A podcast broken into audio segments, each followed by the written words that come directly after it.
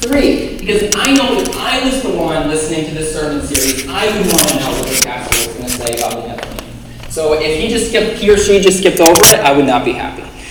So, and then four, I'm stubborn. I don't want to skip over anything. So, all right, we're going to do this. Um, so, all that said, this week I am shamelessly employing a contemporary media reference in entitling this message Genesis, Stranger Things. Yeah. So buckle your seatbelts. Um, things are going to get weird. If uh, if you're new here, I promise you, we're not normally this weird. I mean, we're weird, but we're not normally this weird. So let's pray. Lord, we thank you uh, for your word, and we thank you for the times, even when it's mysterious or confusing. Uh, I pray that you would... Um, that you would just stoke our curiosity this morning, that we would want to, to learn, that we'd be interested in, in your word and uh, even the strange parts. And I pray, Lord, that you would speak to us, uh, even through the strange things. And uh, we just offer this morning to you and pray that you would uh, help us to pay attention and listen to what you have to say. In Jesus' name, amen. All right, so if you have your Bibles, open up to Genesis five. Uh, now, there are really two stranger things in this section of Scripture that we're going to be looking at today. The first stranger thing is, comes in Genesis five, the second in Genesis six, where the Nephilim is. Uh, but we'll start with Genesis five. Genesis five is a genealogy. The Bible has quite a few genealogies. Uh, and you might remember that at the end of the last chapter, chapter four, we learned about the genealogy of Cain, right? And you might remember that the genealogy of Cain gets really bad. In fact, the, the last, the genealogy of Cain culminates with this man named Lamech. And Lamech is the first example in the Bible of a polygamist. He's married multiple wives, and he brags about killing people. Okay? So the purpose of this is to show that Cain's line grew increasingly sinful, increasingly wicked. Now, in chapter five, we're told about a different line, the line of Seth.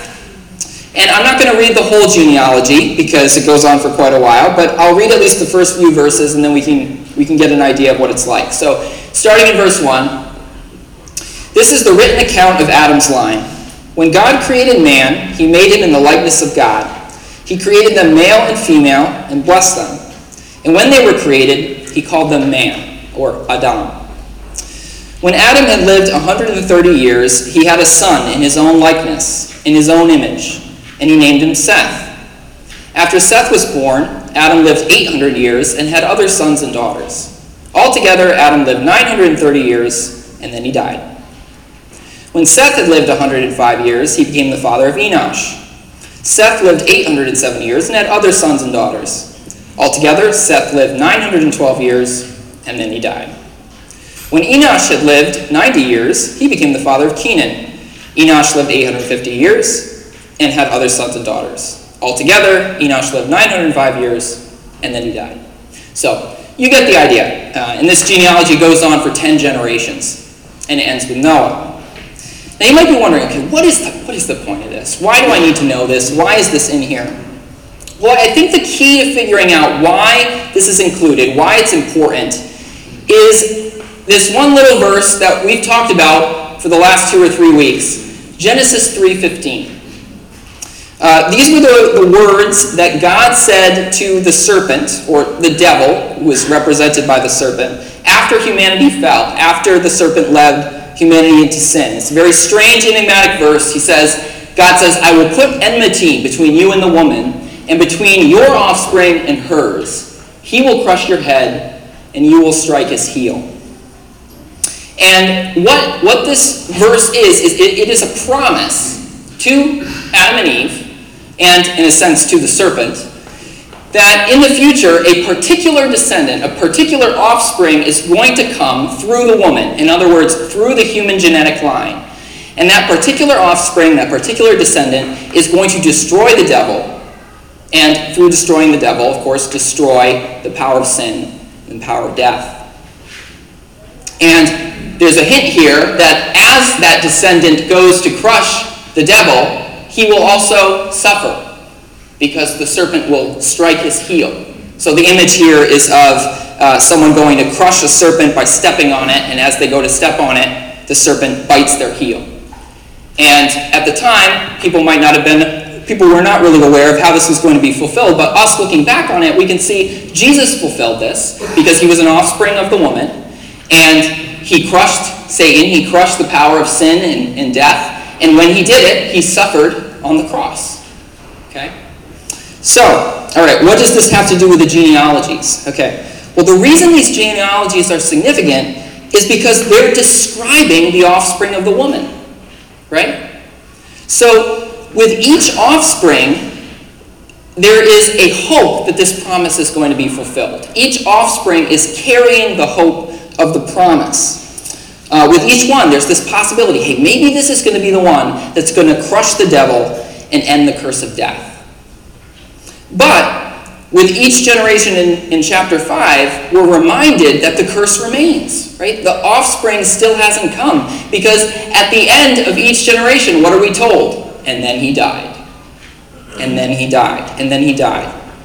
Each generation has the hope of the promise, but also we see continues to carry the curse. Um, and I want us to also notice those words, and then he died, they don't need to be there. Right? They're really there for dramatic effect. It could just say, Seth lived for nine hundred twelve years. We get the idea, right? We don't need to have this clarification, and then he died. But by saying, and then he died, it's emphasizing the curse. The curse is still there, and then he died, and then he died. And the curse, of course, was what was given in Genesis three. You will return to the ground, since from it you were taken, for dust you are, and to dust you will return. Interestingly, though, I have to mention this, there is one exception uh, to that pattern in Genesis five, and it comes in the seventh generation. It, it says in verse twenty-one, when Enoch had lived sixty-five years, he became the father of Methuselah. And after he became the father of Methuselah, Enoch walked with God three hundred years and had other sons and daughters. Altogether, Enoch lived three hundred sixty-five years. Enoch walked with God, then he was no more, because God took him away. Now, what does that mean? Well, we don't know absolutely for sure, but it sounds like Enoch's transition out of this life was unusual. Um, and it was different in a positive way. And the difference appears to be because his life had a quality to it that was different. It says he walked with God. And what does that mean? Well, it means he kept company with God. He paid attention to God. He sought God's will for his life. And because of that, it appears that the effects of the curse were lessened in his life in a dramatic way. Now, I hesitated to say that because I don't want us to think that walking with God necessarily results in, you know, life uh, being free from pain and suffering. Uh, we know that that's not true. Um, but... When we walk with God, when we keep company with him, it is true that there's a blessing in that, that good things do come from that. Maybe not in exactly the way we expect them to, but they do come. And like with Enoch, uh, when we, when we walk with God, the power of the curse loses its strength. We still experience its effects, but in the end, it does not have power over us. When we walk with God, there's something stronger in our lives than this curse. Now, the stranger thing here, of course, is these enormous lifespans. You know, uh, most of the people are said to live over nine hundred years. And Methuselah, he's the oldest. He's said to have lived nine hundred sixty-nine years. nine hundred sixty-nine years. If someone was alive today that was born nine hundred sixty-nine years ago, they would have been born in ten forty-eight. So they would have been the ripe old age of uh, four hundred fifty when Columbus ended up in America. And they'd still be here. Uh, so if you're anything like me, you read this and you're like, what the heck am I supposed to do with this? You know, is this, am I really supposed to believe that people live this long? Well, my first thought when I was looking at this was, hey, Uh, maybe this is translated as years, but it's actually a shorter amount of time, and we, we didn't realize that. You know, it's a different unit of time, maybe. But my, my attempts to um, make that work didn't work. uh, unfortunately. So, um, for example, uh, it says that Enoch became the father of Methuselah when he was sixty-five. Now, that's the youngest age that's mentioned here. So I, I thought to myself, well, let's just imagine that Enoch became a father at the youngest possible age we could ever conceive of someone becoming a father. So, so let's say Enoch became a father at thirteen. Uh, well, sixty-five divided by thirteen equals five. So if we if we assume that that okay yeah um, if we assume that a year is one fifth of what what we call a year in in these genealogies, well then we still have a problem, because if you do if you apply that to Methuselah, Methuselah still would have lived to be over one hundred ninety-three years old. So it doesn't really help us. And everything I read said that, as far as we can tell, these really do seem to be numbers that are expected to be taken literally. So, now, um, I think, now, just to be clear, I don't know absolutely for sure. I'm not going to say the Bible is definitely telling us that people live this old. You know, it's an old document. Things can get lost in translation. Um, but I don't think that we should dis- dismiss Uh, this because it doesn't match with our present experience. Um, it's possible that in this point in history there were things that were different about the human gene pool or about the environment that made longevity possible. I've read that uh, the action of just a single gene can have significant effects on how long a creature lives. Uh, and scientists have found evidence that by switching off certain genes in certain creatures, longevity can be dramatically increased. Now, admittedly, that's not something that I personally know a lot about. This is that's not my field of expertise. But I encourage you, if you're interested, to do some Google research on age and longevity, because there's a lot of research out there, and it's it's a field where there's a lot we don't understand and that we're still trying to figure out. Uh, and you know, I pointed this out two weeks ago, but if you're really struggling with this idea that people could ever live so long, uh, something to keep in mind is that tortoises that are alive today, uh, some live over two hundred years. Uh, it can be hard to measure their lifespans because they often outlive their human observers. Uh, but there is at least one giant tortoise alive today that is confirmed to be one hundred eighty-four years old. And uh, there's one that died in two thousand six that was believed to be two hundred fifty-five years old. It's pretty cool. Uh, now, I know tortoises are not people. Okay. Uh, but the point I'm trying to make is that we have modern-day evidence of creatures that have the breath of life in them, as Genesis would say, that have very long lifespans. So I don't think we should just write this off as impossible to believe. And of course, as long as we believe in a God who transcends the natural order, a God who is supernatural, then it is always possible that God could supernaturally inter- intervene to extend lifespans. Um, but what I'm saying is I don't think we even need to assume any sort of like extra natural intervention here. I think that uh, long ages could be believable even from a natural perspective. Uh, one other interesting detail is that ancient Near Eastern stories about ancient history, other than the Bible, uh, also include people living for very long periods of time. So the Bible is not alone in making this claim, which is interesting. And this is just me speculating, but I have a theory that these enormous lifespans might have something to do with why humanity was so messed up. Um, because if you live for nine hundred years, death is just such a, you know, it's such a distant concept. And I think there's something about the reality of death that restrains our wicked impulses, that helps us to curb our tendencies towards evil. Um, But yeah, that's me speculating. All right, so let's move on to the next Stranger Thing. This is this is the thing that's really challenging. So skipping ahead to chapter six, verse one.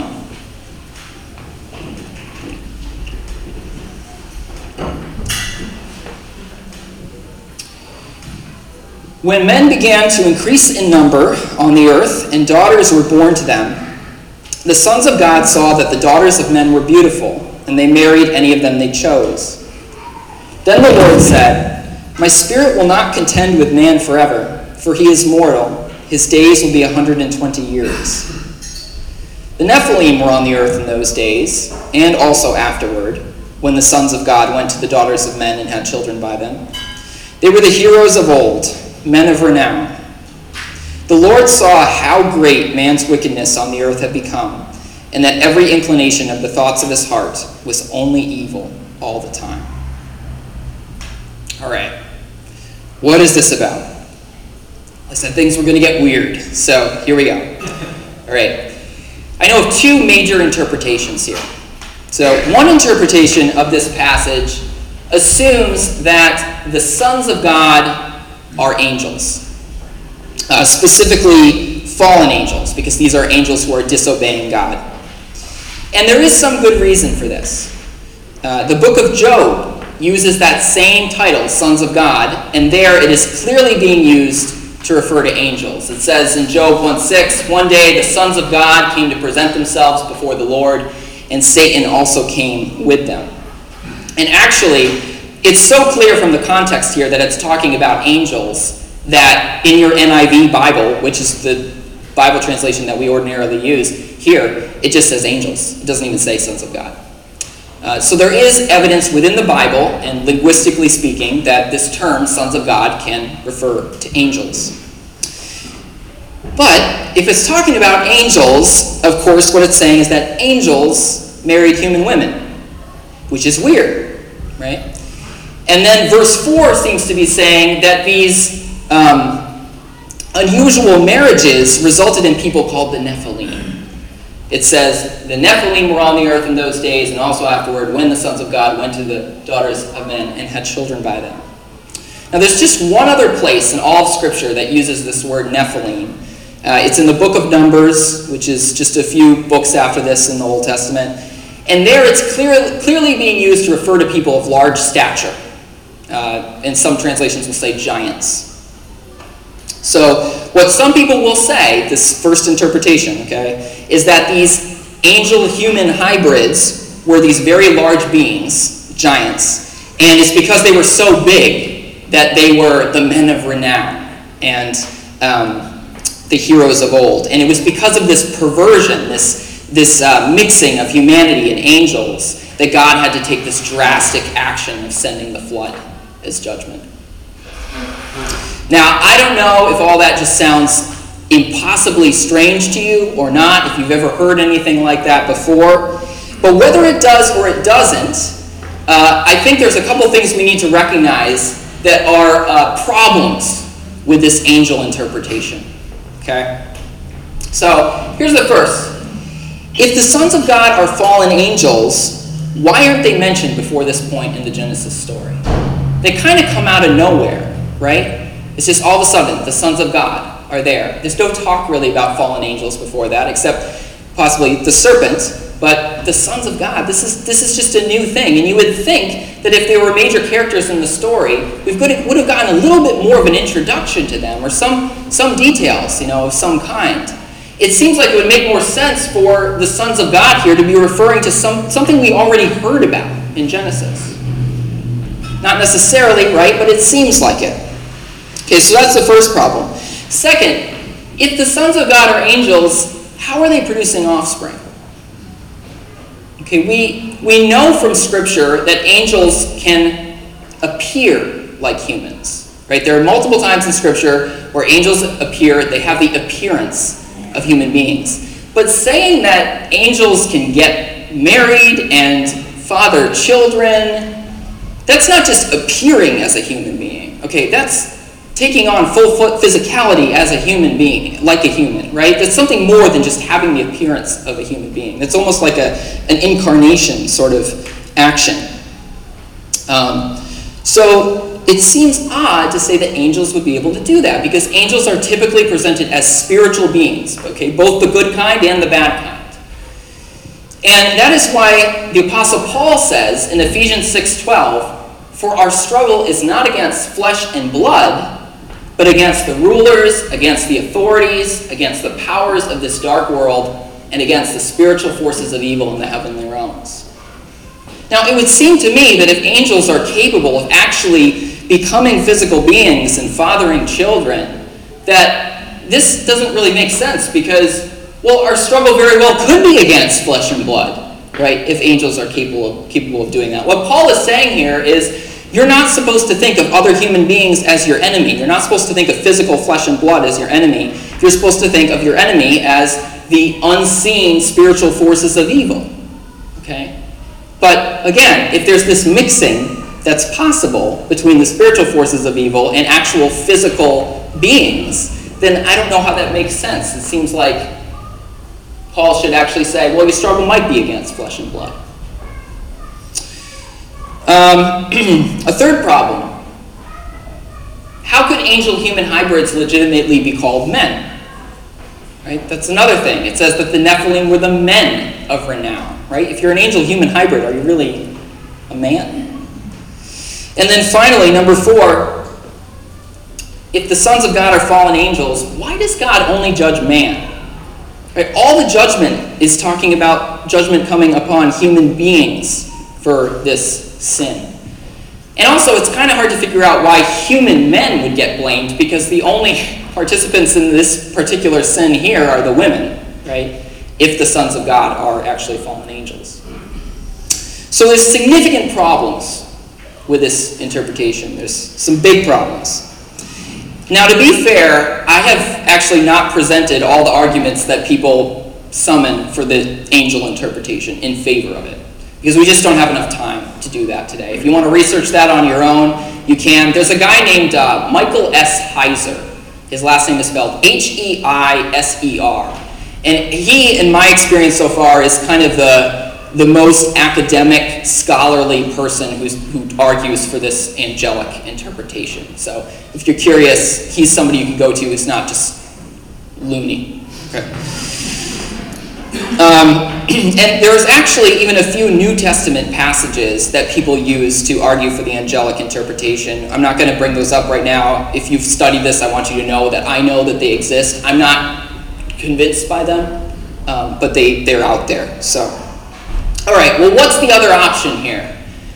Well, the more uh, what you might call down-to-earth interpretation uh, goes something like this.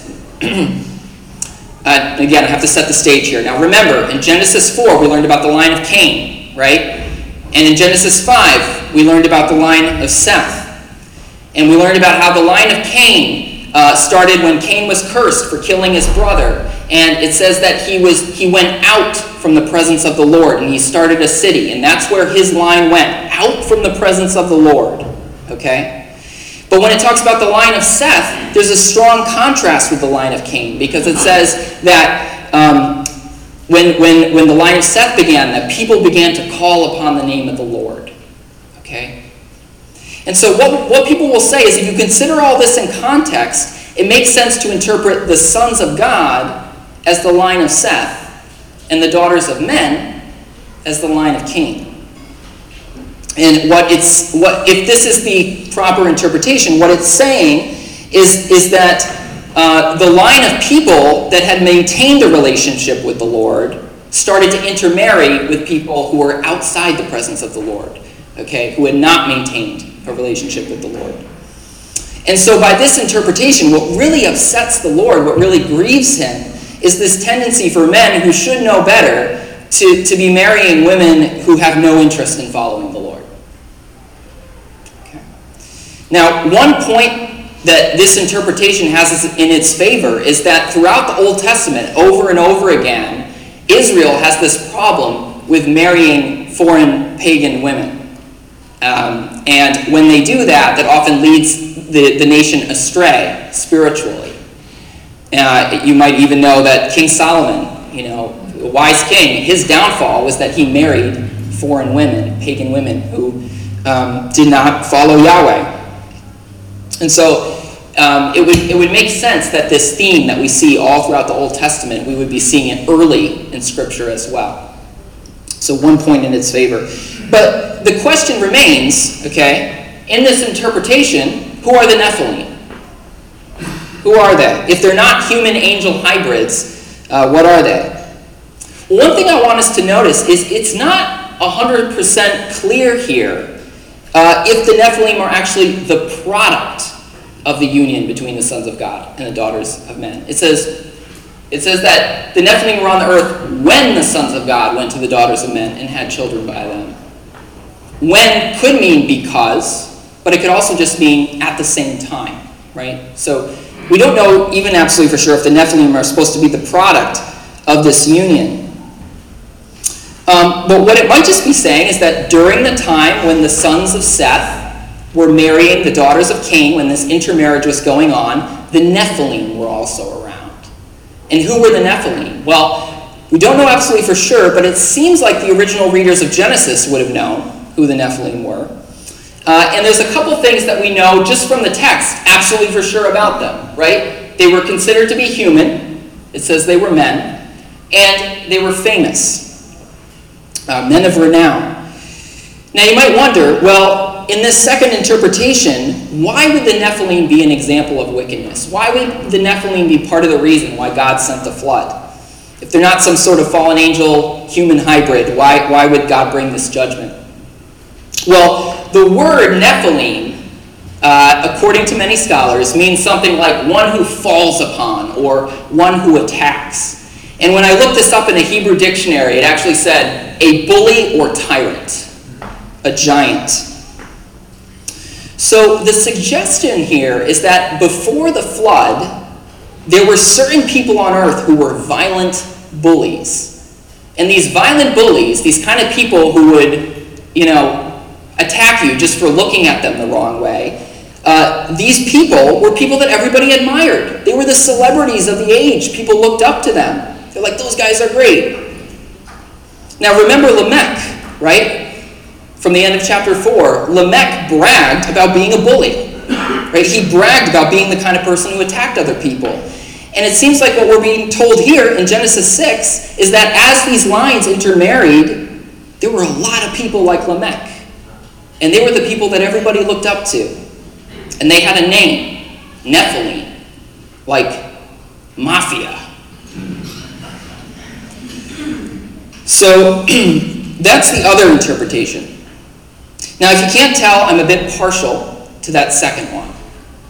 Uh, however, I have to admit, okay, my experience studying this week was a lot like looking at that image.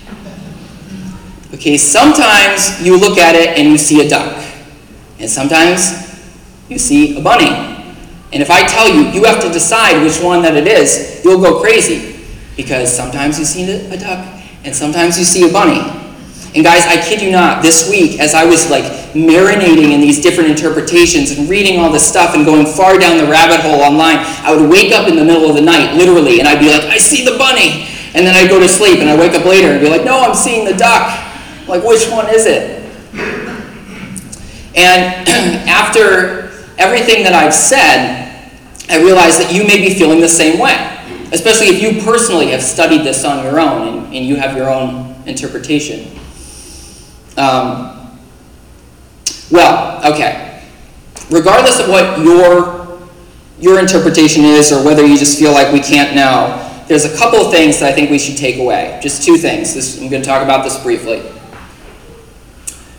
Number one, the Nephilim really shouldn't be something that we're focusing on a lot.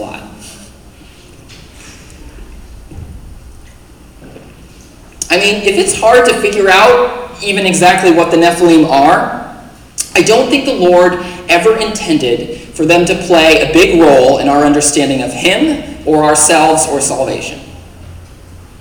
Um, and I bring this up because, as I've mentioned several times, if you start looking online about what people say about the Nephilim, the rabbit hole goes very deep, and there are some very elaborate conspiracy theories that have developed around the Nephilim. Um, and some people are very susceptible to misinformation because they have this particular understanding about the Nephilim. Uh, for instance, there have been a lot of uh, fake photos that have gone around online of people supposedly finding the bones of giants. And um, as far as I know, at this point, any photo you come across like that, it's photoshopped, it's fake, but people fall for it. And um, that's significant because as Christians, we don't want to fall for stuff, okay? You know, we want to be people who care about the truth. And so you got to be very careful that just because you see something that seems to confirm a bias that you already have or an interpretation that might be weird, you might be like, oh, I think that Genesis is really saying that there were these fallen angel human hybrids. Then you see something like this, and then immediately you're like, oh, wow, you know. But we have to be critical. We, we don't want to be susceptible to, to this kind of stuff. Um, now, even if we were certain that the text was saying that fallen angels married human women and produced hybrid offspring, I still don't think this, this would be something that the Lord wants us to focus on a lot. And one reason is because Scripture doesn't really talk about it very much at all, if at all. There's never a point in the New Testament where Paul writes to one of the churches and he says something like, be on your guard against the fallen angels trying to create human angel hybrids, you know? Or women, look out for those fallen angels that want to marry you. That's just not there. It doesn't come up anywhere. And secondly, I think it's unhealthy for us to focus on this because it can distract us from the real work of the kingdom. Um, we're not supposed to be speculating about things like whether or not celebrities and politicians are hybrids.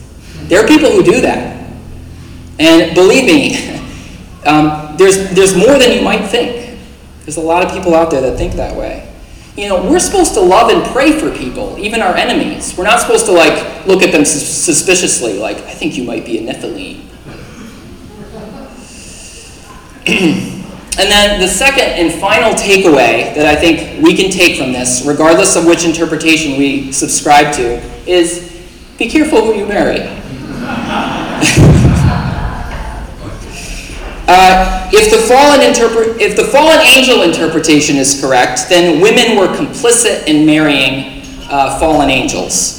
Uh, we know that the angels wouldn't have been forcing themselves on the women because the Hebrew would have used a different, a different word if that were the case. The, the language here suggests that the women were complicit. On the other hand, if the second interpretation is correct, then men were guilty of choosing their spouses not based on, you know, what God would want, but purely on their own uh, personal preferences. Uh, remember, it said, the sons of God saw that the daughters of men were beautiful, and they married any of them that they chose.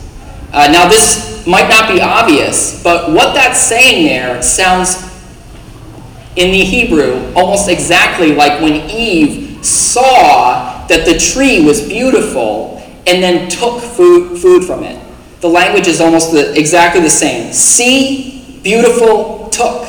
See, beautiful, took. And the point in both of these cases is that the people were making a judgment independent from God's wisdom. They were just making the judgment on their own. They weren't asking, what does God think about this? And so what this reminds us of is that when it, when it comes to who we unite ourselves with in partnership for life, it is so critical to ask ourselves, is this someone that God would be pleased with me uniting myself to? We have to ask that. Not just, do I judge that this is the right person, um, but does God also? We have to ask, is this someone who is living outside of or within the presence of the Lord? Now, if you're married now, and you didn't ask that question in the past, uh, let me uh, remind you that the Bible says you, you should stick with that person. Um, God's will is for you to be faithful to that person, uh, unless there's some sort of, you know, egregious pattern of abuse or something like that. But once you're, you're married, it is God's will for you to be faithful to your spouse.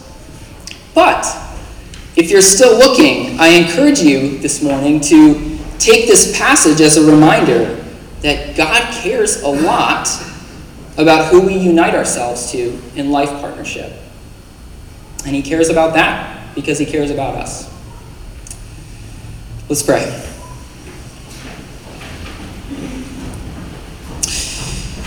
Lord, uh, I pray that the information that we just tried to take in now, that you would help us to, to sift through it and to think wisely about it. Lord, I do pray that you would help us to be wise in, in who we uh, unite ourselves with and who we partner with. Um, Father, uh, we, we acknowledge that whether or not fallen angels have ever married human women, that we are in a spiritual battle, that we are in a, in a world where there are dark spiritual forces at work. But we thank you that through Jesus Christ we have the victory. Uh, we thank you that you are so much stronger than those things. And we pray that you would guard and protect us and that you would give us wisdom uh, to avoid their influence and to be ambassadors for your kingdom. In Jesus' name, amen.